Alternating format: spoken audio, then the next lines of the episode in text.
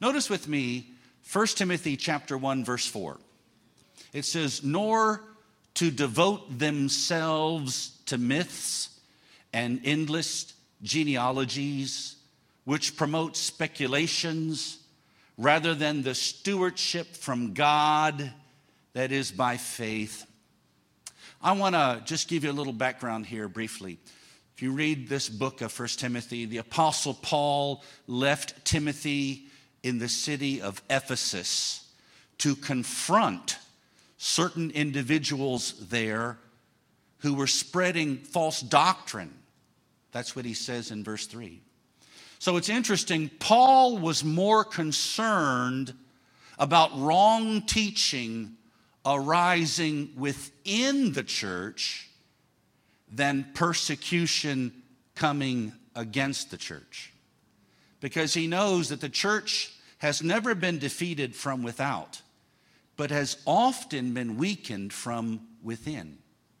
Today, just a little side thought here. Today, many ministers emphasize style over substance. They're more concerned with their appearance. They're careful about their appearance, but care less about their message. But you should know that eternal truth is infinitely more important than temporal trends, right? How we dress, you know, the, uh, you know, uh, the style of music that we sing, uh, the arrangements of lights and mics and instruments, these things are, are not, these are inconsequential things. It doesn't really matter. See, faith is greater than fads. How many of you have a photo album and you look at some of your old pictures and you couldn't believe that you wore that? big bell bottoms, afro. I don't know, you couldn't believe that you dressed that way. Praise the Lord. Now, I realize that there are some folks in the ministry at large, I mean, in the body of Christ, who are maybe slightly off doctrinally, in my opinion, but they may have good intentions. A man can be right in his heart and be wrong in his head, you see. And uh, we can be kind and gracious toward others, and at the same time be discerning. You know what I mean? Recognize mm, that's not right, you see. So we don't have to become hypercritical of everyone that we hear. Some people really are. I mean, they find fault with everybody except the person in the mirror. They find fault with everybody because they think that makes them look better. We don't have to become super critical of everyone, but at the same time, we don't have to blindly swallow everything we hear. The Bible says, prove all things, hold fast to what is good. It doesn't say swallow all things and hope it works out.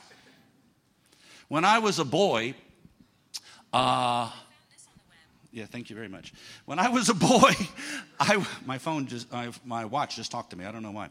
When I was a boy, I was, uh, uh, I opened a, a, large bush or shrub searching for a, a ball, like a cricket ball. And inside that bush, I saw a robin's nest, a bird's nest. And there, the mother bird, with worms dangling from her beak, was feeding the little ones, their eyes shut, their beaks wide open, and later on, I thought to myself, isn't that a picture of the body of Christ? So many Christians are like those little birds, eyes shut, mouth wide open. Any worm can just be dropped into them. We need to be a little more discerning. Just because something is popular doesn't make it true. Just because it's hot and everybody's talking about it doesn't make it, make it right. What we want to do is we want to base everything on the Word of God. Notice Paul told uh, Timothy to tell these folks not to devote themselves, not to devote themselves to myths. So you need to be devoted to the right thing, and there's some things you don't need to be devoted to at all. And just because you're passionate about something, that doesn't necessarily mean you're right. I mean, there's people who are passionate totally devoted to error. Well, that doesn't change the fact, you see. Amen. And notice he said this, uh, continuing in the same verse in the God's Word translation. He says, rather than promoting God's plan, which centers in faith. See, instead of devoting yourself to these things, devote yourself to things that promote God's plan, which centers in faith. The easy to read version says this they don't help God's work, which is done only by faith. So the work of God is accomplished, Paul said, the work of God is accomplished by faith. God's plan and purpose for our lives operates by faith. So if things are not working out for you, it could be that your faith is not working. Hmm? Amen. So faith should be central in our thinking. And it's not wrong for us to focus on faith. It's not wrong for us to teach on this subject, to, to continually uh, reaffirm this and, and, to, and, to, and, to, and to major on the subject of faith. Notice verse 5, 1 Timothy chapter 1, next verse, verse 5, says, The aim of our charge is love that issues from a pure heart and a good conscience and a sincere faith. So God is looking for results from His Word. Hmm? And what are the results that God is looking for in our preaching and in our teaching? First, He's looking for love. Love that flows from a pure heart. That would be number one, love for God, and also love toward others.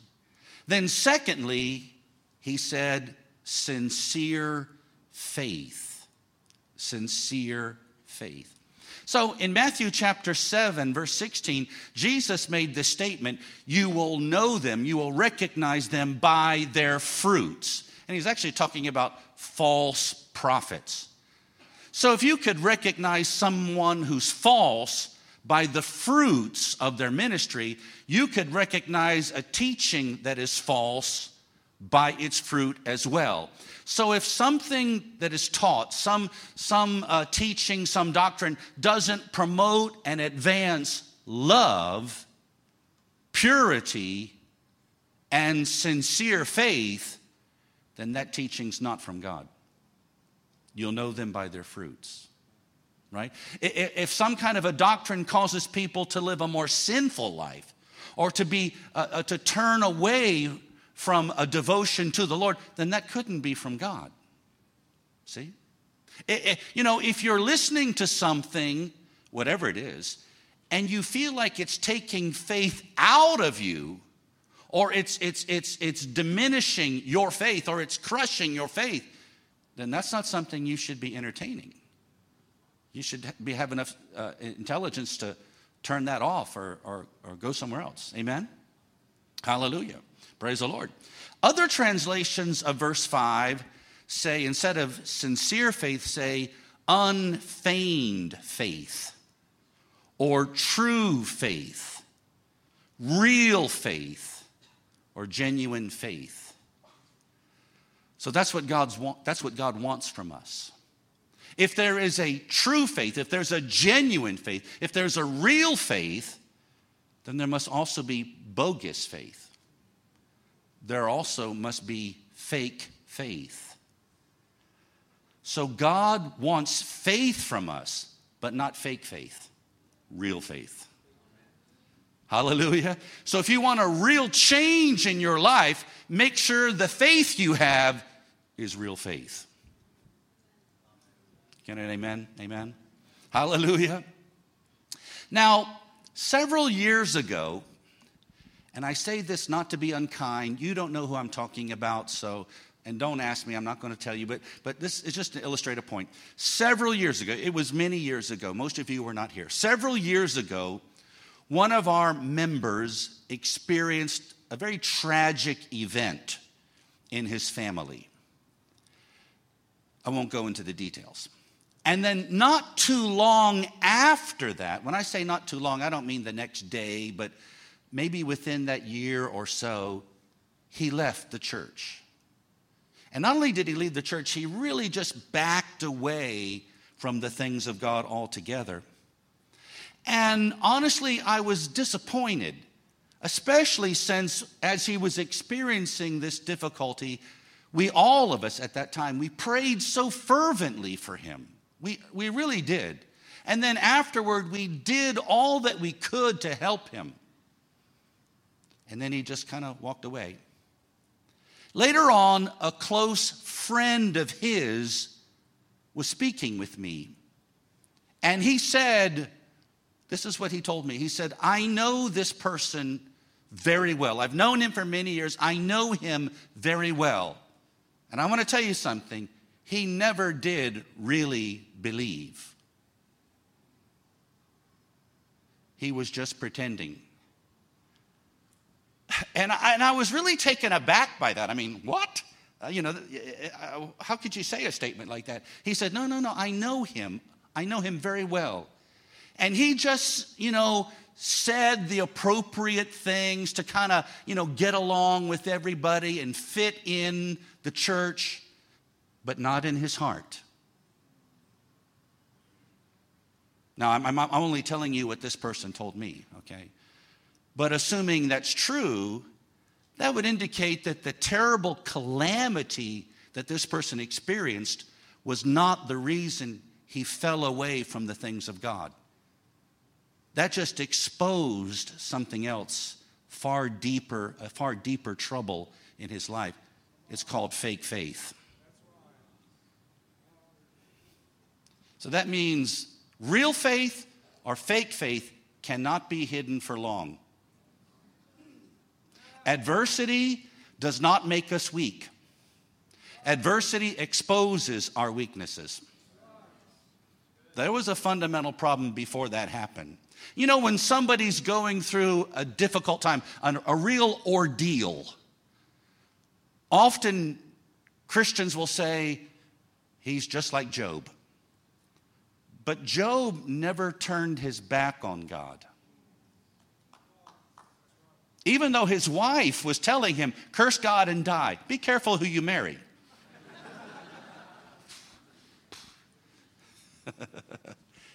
and in the end, God blessed Job with twice as much as he had. See, that's not the end of the story. He didn't just spend his whole life with boils and anguish. That was a brief period in his life. And in the end, God gave him double for his trouble. He had twice as much, even twice as many children. I don't know if you want that blessing or not, but God can do that for you. Amen. Hallelujah. You see, real faith is lasting. It's not temporary. In 1 Peter chapter 1 verse 7, you don't have to turn there, but in 1 Peter chapter 1 verse 7, he compares our faith to gold. Gold see. Well, you know, paper gets old, moldy, moth eaten, it can be burnt. Wood can rot, it can be eaten by termites. But gold is gold. Gold has an enduring property about it. You can hammer gold, you can throw it in the lake, you can bury it in the ground, you can burn it, and that does not change its properties. It's still gold. Gold is gold. That would tell me that's in, so that's what Peter compares true faith to. So that means real faith, its properties are not affected by circumstances, by the environment. Real faith is the same in Dimapur as in Bangkok. Real faith is the same in Nagaland as it is in Delhi. Real faith doesn't change with the times. Real faith isn't, isn't affected by circumstances. It's gold. It stays the same. It may go, it may be hammered, it may be stepped on, it may be thrown away by others, but it remains what it is. It's still gold. That's the kind of faith God's looking for, my friend. Hallelujah. Faith is more than accepting God's word as true. That's a good place to start, obviously, but faith is more than that because faith, Bible faith, involves commitment. I said faith, real faith, involves commitment. To believe in Jesus is to embrace him, to cling to him, to hold on to him. That's what the Bible means when it talks about believing in him. I, never, I don't know if you ever thought about this, but when you, as a believer, when you believe a promise of God, you are also making a promise to God. You're telling God, I'm committing myself, I'm committing this situation to you, I'm putting you, I'm putting myself in your hands. When you believe the promise of God, you are also making a promise to God because faith involves commitment. See, some people don't really have faith because you can tell they're not really committed. They'll try it. Oh, well, let's just see what happens. That's not real faith. God is looking for sincere and genuine faith, and what some people call faith is not what God calls faith. What you call faith and what God calls faith could be two different things. Are you out there today? Now, let me tell you this you have a right to believe anything that God has promised you or that the scriptures say belong to you, right? You have a right. You're on solid ground here. You have a right, a Bible right, to believe anything God has promised you in His Word or that the scriptures say He has provided for you, says it belongs to you. You do not have the right to believe anything you wish. I believe I can fly. I believe I can touch the sky. That's called fantasy. That's not Bible faith. God didn't say you can do that. I'll just jump off the roof today of the church and fly over Dimapur. That's not faith. Are you listening to me? Praise the Lord.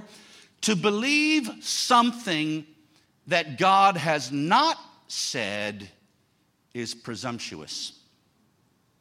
To believe something that God has not told you in His Word or by His Spirit is presumptuous. For example, in the Old Testament, we read how the children of Israel came out of Egypt. They walked through the wilderness. They came to the edge of the promised land, and Moses sent 12 spies into Canaan's land. They all agreed, all of, this, all of the men who went in agreed that it's a good land. It's a good place. It's a prosperous, fruitful land. Two of the spies said, Let's go in. Let's take it. God has promised it to us. It's called the promised land. But 10 of them said, No, no, no, no, no, no, no. We can't. It's not possible. There's no way we can do this. And then the people of Israel listened to the majority. You might want to be careful about listening to the majority. In the Bible, the majority was always wrong. You might want to, you might be careful about who you're just following the crowd. You might follow the crowd into the wilderness for the rest of your life. You better be careful about following the crowd.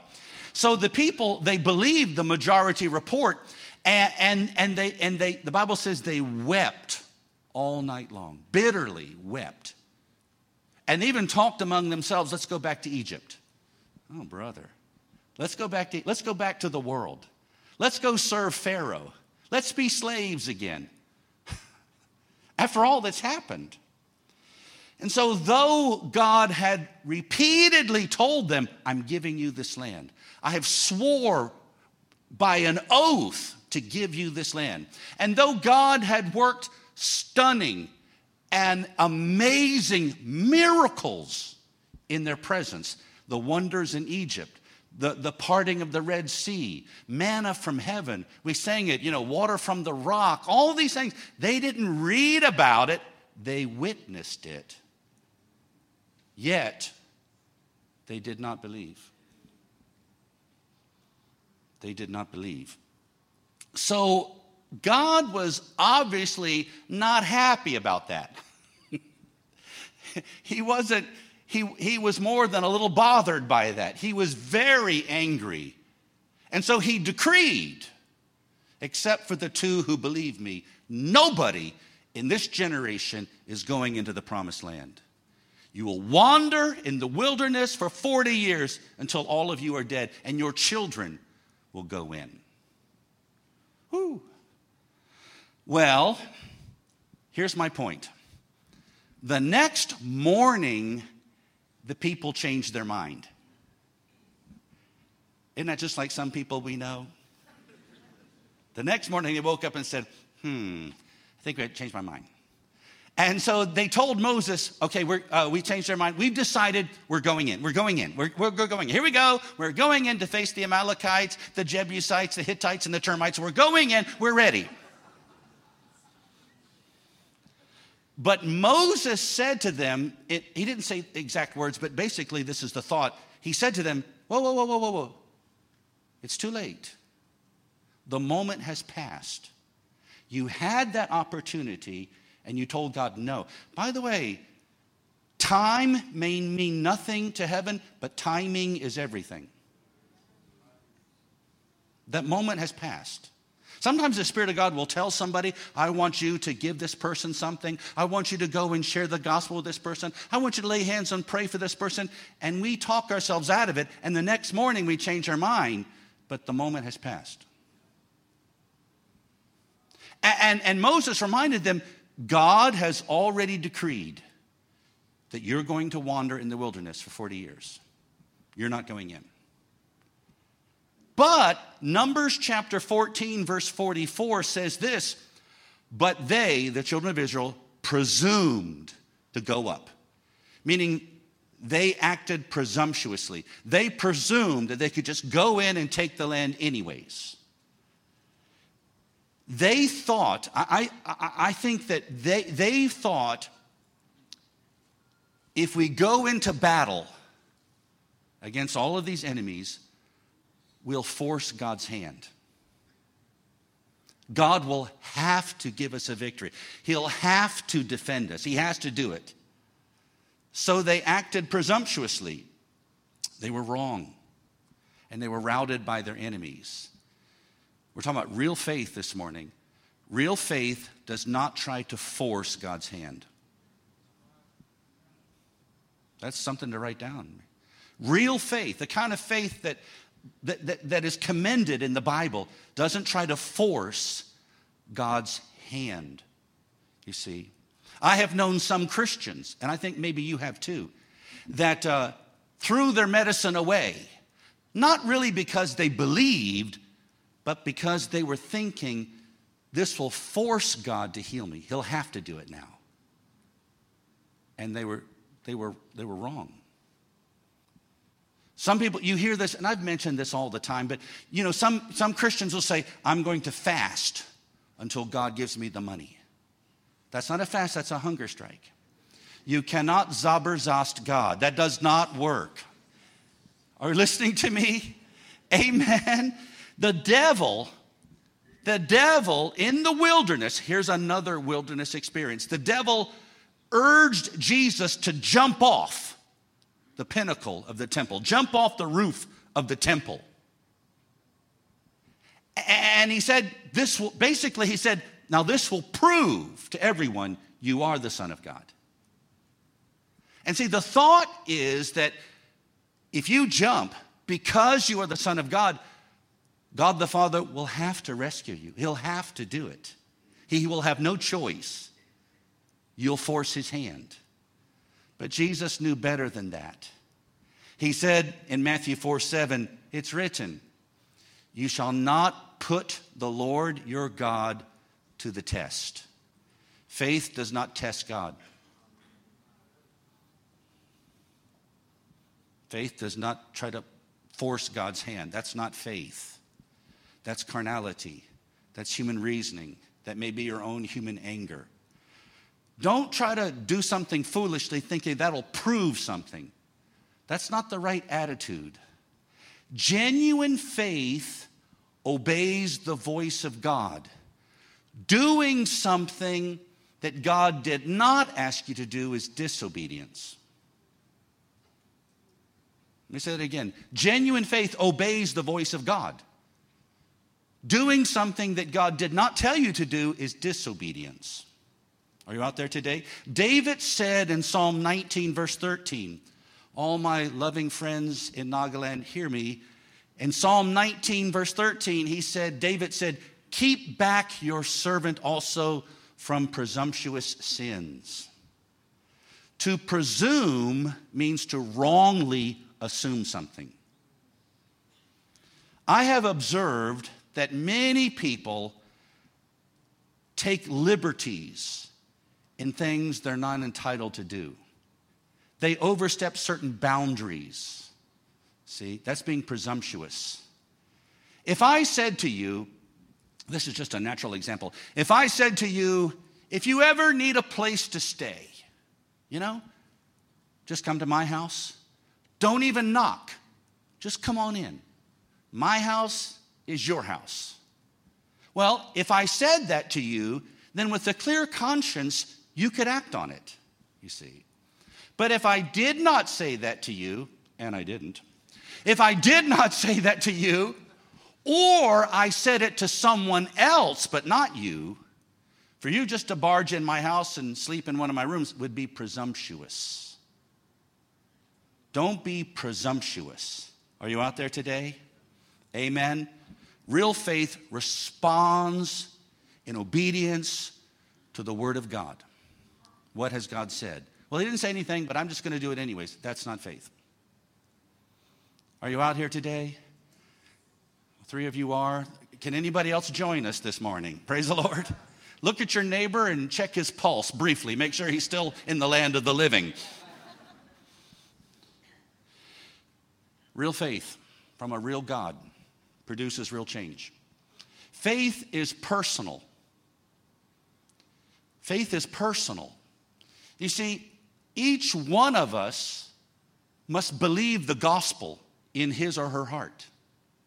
Each one of us must personally receive Jesus as Savior.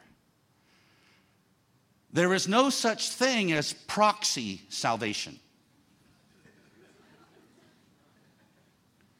Now, maybe this has happened at election time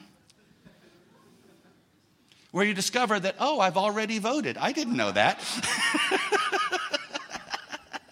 but there's no proxy salvation. He- let me help you. You're not going to heaven because your father was a pastor. You're not saved from sin because you live in a so called Christian state. States don't get born again, people do, individuals do. Are you out there today? Amen. Faith is personal.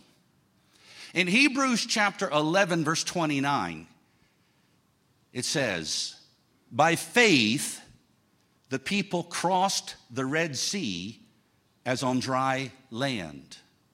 But the Egyptians, when they attempted to do the same, were drowned. So, when the Israelites came to the Red Sea, God instructed them march forward, move on. And by his power, he split the sea, and by faith, faith obeys the voice of God. By faith, they marched through on dry ground. Then the Egyptians tried to do the same thing. It didn't work. They didn't get very far. Why? Imitation pearls are not real. Imitation leather is not genuine. And imitation faith is fake faith. Are listening to me? Hallelujah. We can be inspired by the faith of others, and that's a good thing. And there are many lessons we can learn from the testimonies, the experiences of other men and women of God, and that's great. But you cannot, listen carefully, you cannot blindly copy someone else's faith.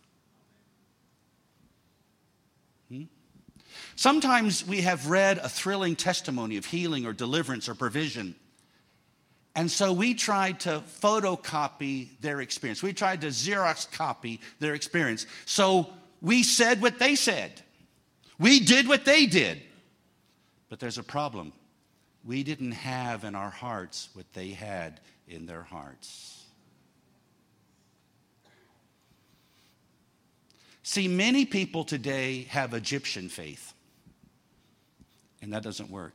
If you have Egyptian faith, you're going to drown. Kenneth Copeland, wonderful Bible teacher, came to a Rhema years ago. And he shared that for, in times past, uh, he had an old uh, vehicle. It was broken rust bucket car. And he said that the Spirit of God led him to give his old car away as a, you know, as a gift to someone. And God blessed him with a new car. So the Rhema students were thrilled. And many of them gave away their cars. And God changed their status in society to pedestrian. they spent the rest of the year walking. It didn't work. See, they forgot that He said, The Spirit of God led me to do that. He did it for the right reason. They did it like the Egyptians, and it didn't work. Are you out there today? Hallelujah. In Romans chapter 10, verse 10, the Bible says, For with the heart one believes. Real faith flows from the heart. What is your heart? It's your inward man, it's your spirit. Your inward man where the Holy Spirit dwells, the part of you that receives eternal life. Faith is not the product of the intellect. That's why there are some people who are not highly educated and are strong in faith. And there are some people who, who, who are extremely intellectual and have mumfully faith, peanut faith. They don't have any faith because it's not a part of your brain, it flows from your heart. John Wesley is the founder, of course, of the Methodist Church. John Wesley said this The devil has given to the church a substitute for faith. That's interesting that he, he said this like, you know, 200 years ago. The devil, and it's true today too, isn't it? The devil has given to the church a substitute for faith which looks and sounds so much like faith, some people can't tell the difference. Woo. Duplicate faith, fake faith, right? You went to the town and you thought you bought a Rolex, but you bought a Molex. You thought you bought a Sony, but you bought a Boney. It's duplicate, it's not real. Amen. Make sure that you have the real thing, huh? Not a knockoff. And John Wesley called this substitute for faith mental assent. See, many people simply agree in their minds that the Bible is God's word. And while that's nice, that's not enough. I said, many people just mentally agree but real faith is trusting in God's word from your heart, deep inside you. Hallelujah. Admiring the teachings of Christ, having reverence for the scriptures is not enough. Now, when I was a student in college, I attended a small home Bible study for, for several years. And one week we had a visitor in our little home meeting who was from the country of Belgium, you know, in Europe. And she was from a Catholic, Roman Catholic background. And so in our, in our gathering, one brother wanted to witness to her or share with her. And he said to her, I believe the Bible. And she nodded in approval. Yes, yes, of course, of course, of course, of course, yes, of course. Then he said, No, no, no, you don't understand. I really believe the Bible. And she said, Yes, yes, yes, yes, yes, fine, fine, fine. We all do. Then he said, No, you don't understand. I take the Bible literally. And she said, Literally? No, no, no, no, no, no, no, no, no, no, no, no, no, no, no, no, no, no, no, no. See, a lot of people have fake faith.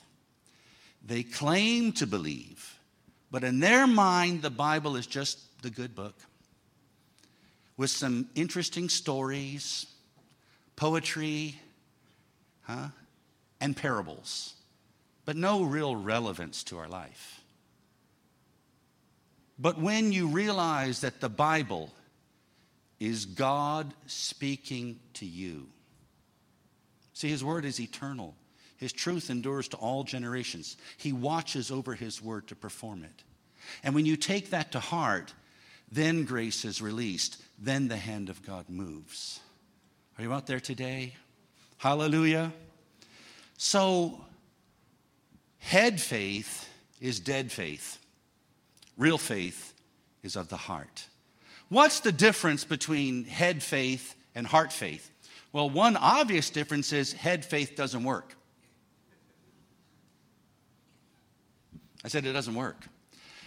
Most, or maybe I should say many, of the Bible colleges in the world, many of the theological seminaries in the world only give to their students head faith. So they graduate knowing Hebrew stems and Greek conjugations, but not knowing God. Are you listening to me? Paul said in 2 Timothy chapter 1 verse 12, "For I know whom I have believed." See, most people know what they believe. Paul said, "I know whom I believe." My faith is not in a doctrine. My faith is not in a theology. My faith is not in a philosophy. My faith is in a person the living God. I believe in the Word of God because I believe in the God of the Word. This is His Word. He said this. Amen? Hallelujah. Wesley went on to say this. I think it's very interesting. He said, When you really believe, and he means believe God's Word, when you really believe in your heart, it changes you.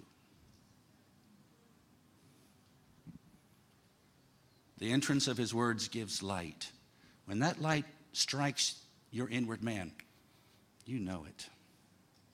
You know it.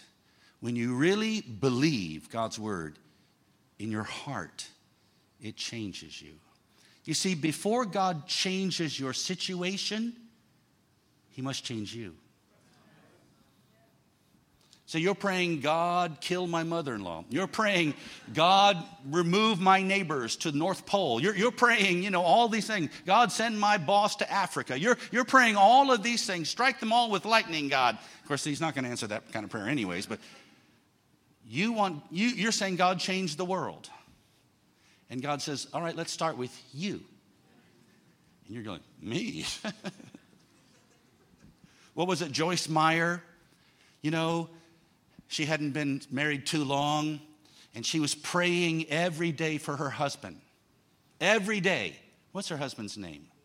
Dave, Dave Meyer, praying every day, praying, God, you got to change Dave. You got to work on Dave. Come on, Dave, you got to do something. And she said one day the Holy Spirit said to her, Joyce, Dave is not the problem. and she said, Well, who is it, Lord? There's only two of us.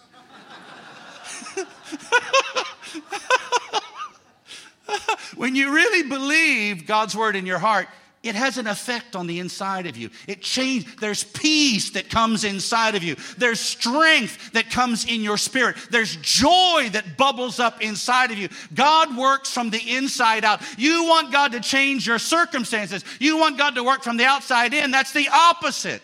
The word of God is like a seed. It's small. You plant it in the soil. It takes root. It germinates. It sprouts and it produces a large tree. God starts with something small, just one word from His scripture planted in your spirit, and it takes root. We don't immediately see the change, we don't immediately see a difference, but it's, it's working, it's working, and it begins to sprout and bud and produce until it becomes so large, even the birds of the air nest in its branches. Hallelujah! So, you can't tell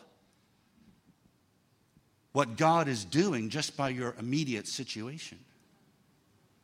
We can't always tell what God is doing in a person's life just by how loudly they say amen.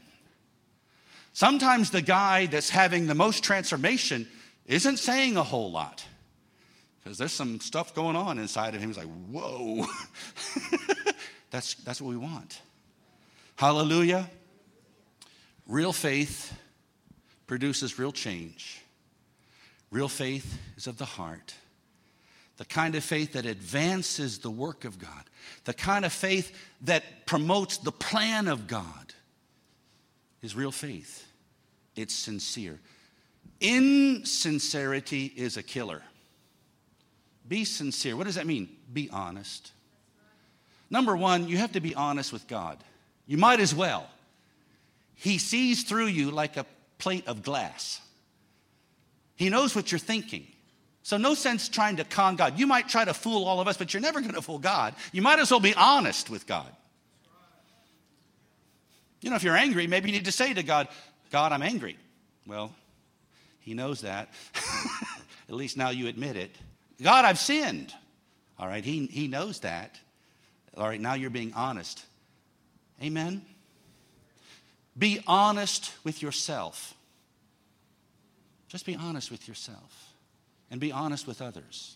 I'm not telling you to air all the dirty laundry and the dirty linen for the whole world to see, but be honest. I don't like fake things. I'd rather have a real Timex. I'd rather have a real Timex than a fake Rolex. You know? Fake faith produces fake Christians and fake churches. The world doesn't need another fake church. The world doesn't need another fake Christian, fake pastors. We need real, real things. A, a young generation is not interested in artificial Christianity. They, they need to see the real thing. That doesn't mean that we're perfect. See, um, before I got married uh, in America, I don't know how it is for you, but you know, I wanted to give my wife a, an engagement ring. I don't. She's still wearing it, or not? Can't tell. Yeah, is it there? Not today? Huh? Bad timing. I gave her an engagement ring. You know that that uh, you know had a little diamond on it. I couldn't afford much. You know, a little diamond ring. So I had to go to the jeweler. I don't know anything about diamonds. Girls know all about diamonds. It's a girl's best friend. But I didn't know anything about diamonds. I was there, okay. And, um, you know, so uh, this guy, this jeweler's explaining diamonds to me, that they're different colors and different cuts. And I'm like, oh, okay, you know. And then he said this to me every diamond has a flaw. Every diamond has a flaw. If you look, you know, through the lens, you'll see like some defect. There's a little speck of carbon inside, or there's, a, there, somehow it's not perfect. Every diamond has a flaw, except Zirconium, which is a man made substance, which is not re- really a diamond. So I want to say to you, and you can say to me as well, I have some flaws, but at least I'm not a fake. I said, I have some flaws. If you put the lens on me, you'll see them. If you can't, my wife will help you see them. It's, they're there. Here I'm lonely by myself. Anybody want to come up here and join me right now? I may have some defects, but at least I'm not a fake. God wants real believers who have real faith, who offer him real worship, real service, real devotion. If you only worship God while others are looking, your worship is fake. Amen. Hallelujah. So that we can make a real change in this world. Hallelujah. Would you stand with me to your feet? Praise the Lord.